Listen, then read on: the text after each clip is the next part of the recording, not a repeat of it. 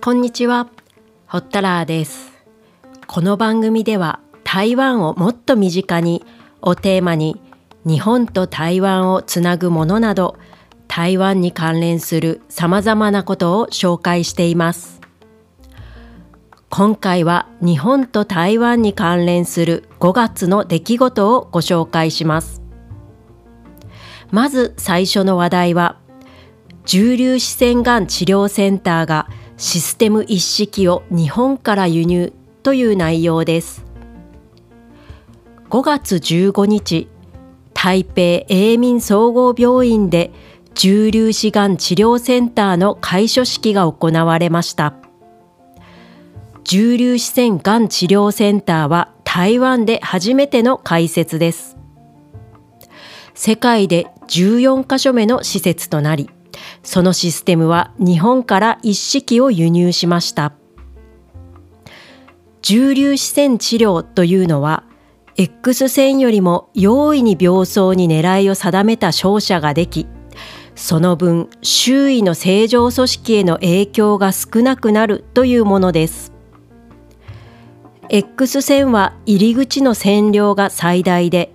深くなるほど線量が減るのに対し重粒子線は病巣への線量の集中性が高いという特徴があります。実は日本は重粒子線治療分野で世界をリードしています。一般社団法人粒子線治療推進研究会によると日本では重粒子線治療は約20年の臨床研究実績を持っているようです。国際的にも関心が高く、ドイツ、イタリア、中国などがこの技術を導入しています。開所式に出席した蔡英文総統は挨拶で、これまで重粒子線治療を希望する台湾の患者はわざわざ日本まで行く必要があったが、これからは国内にいながら日本と同様の医療サービスが受けることができる。そして海外のがん患者を台湾で受け入れることも可能になると話しています。この開所式には日本の関係者も出席していることを踏まえ、センターの開設は台湾と日本の医療協力における重要な礎となるとも付け加えていました。台湾の重粒子がん治療センターの建設には45億元、日本円で約198億円が投じられています。2010年に建設計画が立ち上がり、2019年1月に着工。日本の技術チームとの協力も順調に進められ、重粒子線がん治療システムの海外輸出が最もスピーディーに実現したケースとなりました。去年2022年11月30日には、粒子線治療国際会議 TPCOG が台北永民総合病院がん治療センターを世界で14番目に稼働中の重粒子センターであると公式に発表しました。この治療は台湾の全民健康保険、日本でいう国民健康保険にあたります。こちらの適用対象外となっています。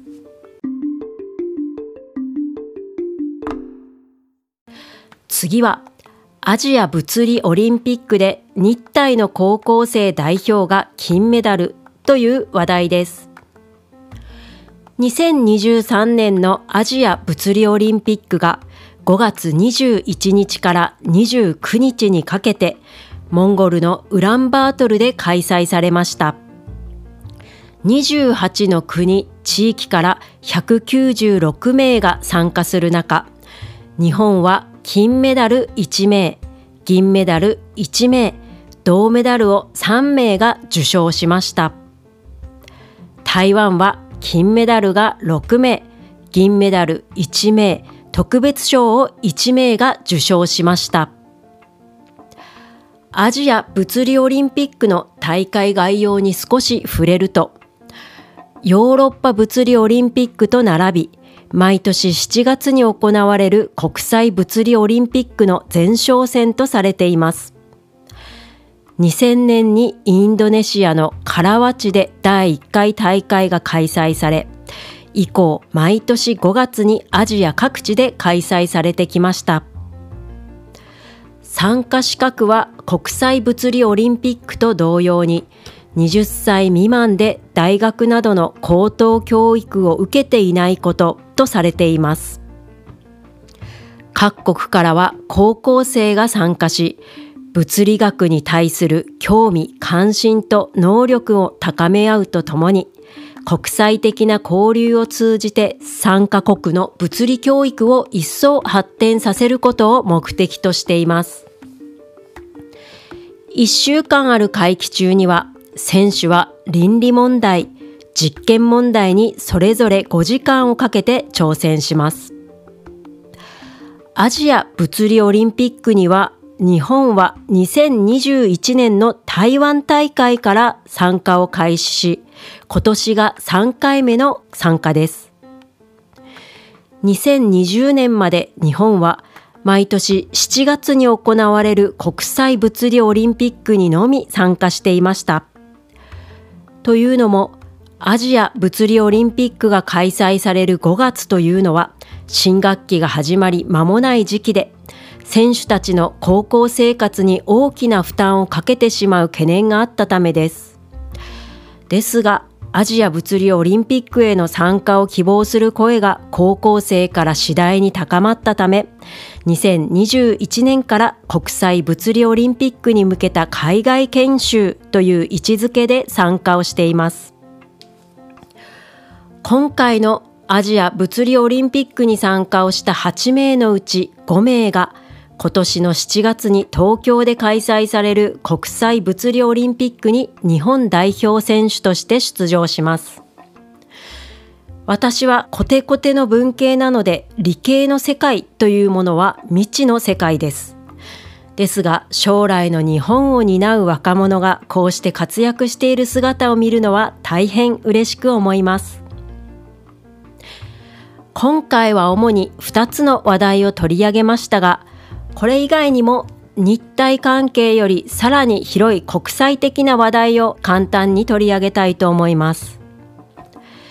世界保健機関 WHO 年次総会が5月21日からスイスのジュネーブで行われました。これに先立ち、日本台湾交流協会これは日本と台湾の外交の窓口機関で実質的な大使館の役割を果たしています。日本台湾交流協会をはじめとするアメリカ、イギリス、オーストラリア、カナダ、ドイツ、チェコ、リトアニアの在台湾大使館に相当する代表機関が5月18日に台湾の WHO への意義ある参加及び WHA へのオブザーバー参加に対する支持と題して共同の公式文書を発表しました。今年で3年目となります。私の周囲にこのようなことをしても意味がないという人、日本人も台湾人もいます。ただこれは私の考え方ですが、やはり声を上げるということは大切なことだと思っています。意思表示をしなければ現状を第三者に知らせるということは不可能なので、声を上げることは大切なことではないかと思っています。他にもう一点触れておきたい話題があります。5月8日は台湾でウサン島ダムと河南大衆を建設した八田余市の命日で、台湾では毎年墓前祭が行われています。八田余市に関しては去年5月の日体関連ニュースでも触れていますので、そちらもお聞きいただければと思いますが、今年の墓前祭に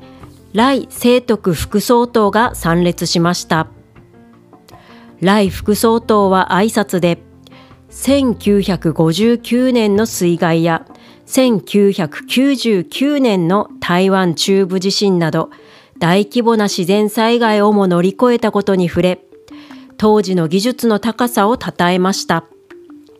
また、八田義氏はもちろん、ウサン島ダムと河南大衆を建設し、台湾経済の発展に大きく貢献した日本人と台湾すべての建設作業員に感謝すると述べました。今回は少し遅れての配信となってしまいましたが、お聞きいただきありがとうございます。ホッタラーでした。